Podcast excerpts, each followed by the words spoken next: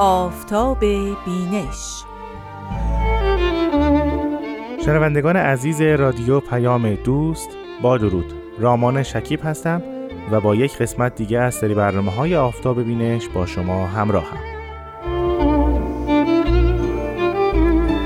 ما در هفته گذشته بحث در مورد یکی از آثار حضرت عبدالبها فرزند ارشد حضرت بهاءالله و جانشین ایشون رو آغاز کردیم. نام این اثر بود مقاله شخصی سیاه که در ابتدا بدون نام این اثر منتشر شد. ما امروز تلاش می‌کنیم بحث رو در مورد این اثر ادامه بدیم. پس با من رامان شکیب همراه باشید. ما در ابتدا گفتیم که این اثر فصل بندی نداشت. اما میشه بر اساس فهوای کلام یعنی در اونجا که سخن دگرگون میشه فصولی برای این اثر قائل شد. برای مثال در ابتدا حضرت عبدالبها شرح حیات حضرت باب رو ذکر می‌کنن بعد از اون بیان علت ظهور و همینطور حیات حضرت بهاءالله رو شرح میفرمایند. بعد از اون به بیان اخلاقیات می‌پردازند. اخلاقیاتی که مربوط به ظهور حضرت بهاءالله هست. در اینجا اون مباحث اخلاقی رو کاملا شاهد هستیم. بعدش شرح سفر حضرت بهاءالله از ایران به سمت عراق رو ذکر می‌کنن یکی از مهمترین آثار حضرت بهاءالله یا همون لوح سلطان رو معرفی می‌کنن و متن کامل این لوح مبارک رو در این اثر میآورند یعنی در مقاله شخصی سیاه. و بعدش ادامه حیات حضرت بهاءالله رو ذکر می‌کنند. از زمان خروجشون از شهر بغداد تا ورودشون به شهر ادرنه و همینطور اتفاقاتی که در اونجا افتاد تا زمان سرگونی و تبعیدشون به شهر عکا. در تحلیل کلی از محتوای این کتاب می‌توان بعضی مطالب رو مشاهده کرد که ما در اینجا مختصر اونها رو ذکر می‌کنیم برای مثال حضرت عبدالبها در این رساله سیر دقیق تاریخ رو ذکر نمی کنند و حتی در بعضی جاها مطالب رو بسیار خلاصه ذکر می کنند. ایشون عباراتی ذکر می کنند که اگر به تفصیل بپردازیم و بخوایم همه وقایع رو ذکر بکنیم این کتاب کوچک تبدیل به یک اثر بزرگ خواهد شد و البته تاریخ رو فایده ای نخواهد داشت بنابراین بسیاری از مطالب رو در این اثر حذف می‌کنن و این حذفیات و مختصرگویی فقط به وقایع زمان زندگی حضرت باب و شهادت ایشون مختصر نمیشه بلکه برای مثال موضوع زندان سیاهچال یعنی زمانی که حضرت بهاءالله در سیاهچال تهران محبوس میشن رو در نیم سطر ذکر می‌کنن و فقط با عنوان زندان تهران بیان می‌کنن این واقعه رو. یکی از مواردی که ذکر میشه در این اثر این است که حضرت عبدالبها در مورد مفهوم سیاست صحبت می‌کنن. درست است. اما اون رو در مقابل علما قرار میدن و بسیار تاکید می‌کنن که مداخله علما در سیاست باعث نابودی و ویرانی ملک میشه و بسیار علما رو برحذر میدارند از این مطلب. در ادامه حضرت عبدالبها به انهای مختلف این قضیه رو مطرح می‌کنن که تعرض به زمایر و عقاید نفوس بسیار تقبیح شده است. چرا که عقاید افراد در حیطه اقتدار ذات الوهیت است و نفوس بشری از ورود به اون محدوده من شدن و بارها مذرات این قضیه رو ذکر می‌کنن و بسیار روی این قضیه تاکید دارند. بعد از همین مطلب این نکته رو ذکر می‌کنن که قتل و آزار و شکنجه معتقدان به یک دیانت نه تنها موجب توقف و نابودی اون عقیده نمیشه بلکه نتیجه معکوس میبخشه و باعث اعتلای اون دین و آین میگرده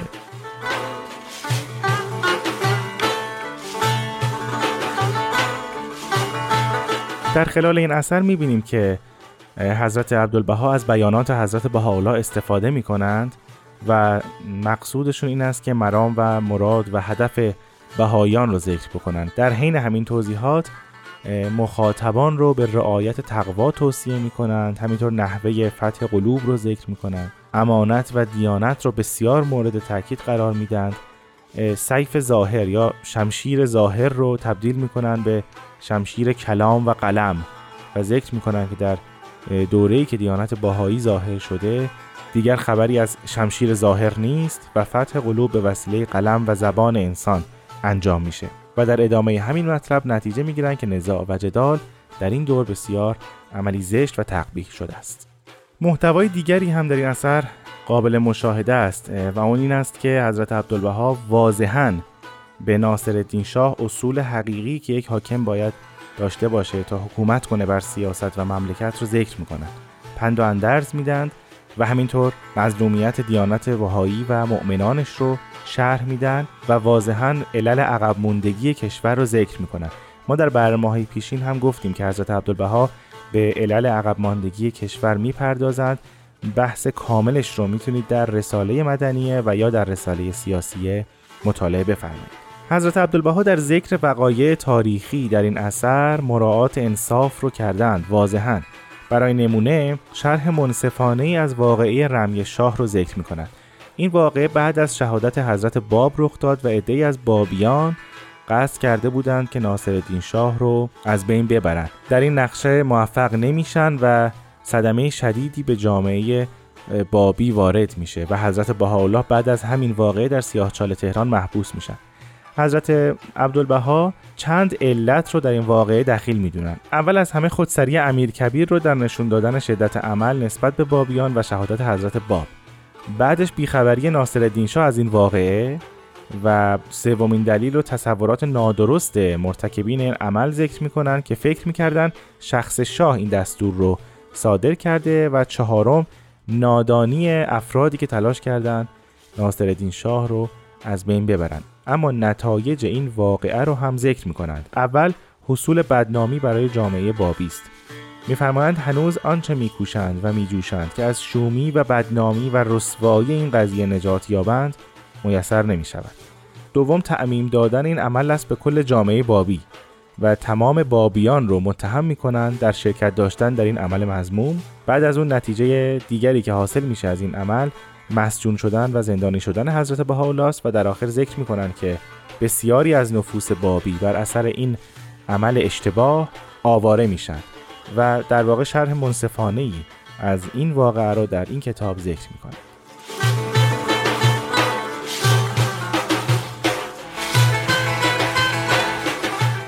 در اینجا از سرکار خانم آزاده جاوید تقاضا می‌کنم تا بخشی از مقاله شخصی سیاه رو برای شما مطالعه کنم. در بخشی دیگر از مقاله شخصی سیاه می‌فرمایند و چون مناسبت حاصل شد لحاظا موافق چنین دیده شد که بعضی از تعالیم بهاءالله که در صحائف و لوائح مندرج است در این مقاله نیز مختصرا مندرج گردد. تا اصل اساس و روش و مبادی و بنیان واضح و عیان شود و این عبارات از صحائف متعدده نقل شده. حضرت عبدالبها اشاره می‌فرمایند به این بیانات. ابها شجره دانش این کلمه اولیاست. همه بار یک دارید و برگ یک شاخسار.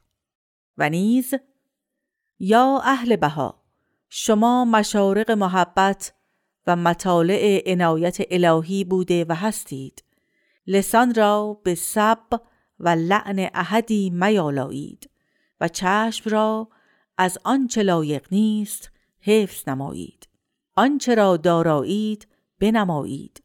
اگر مقبول افتاد مقصود حاصل و الا تعرض باطل. و نیز سبب حزن نشوید.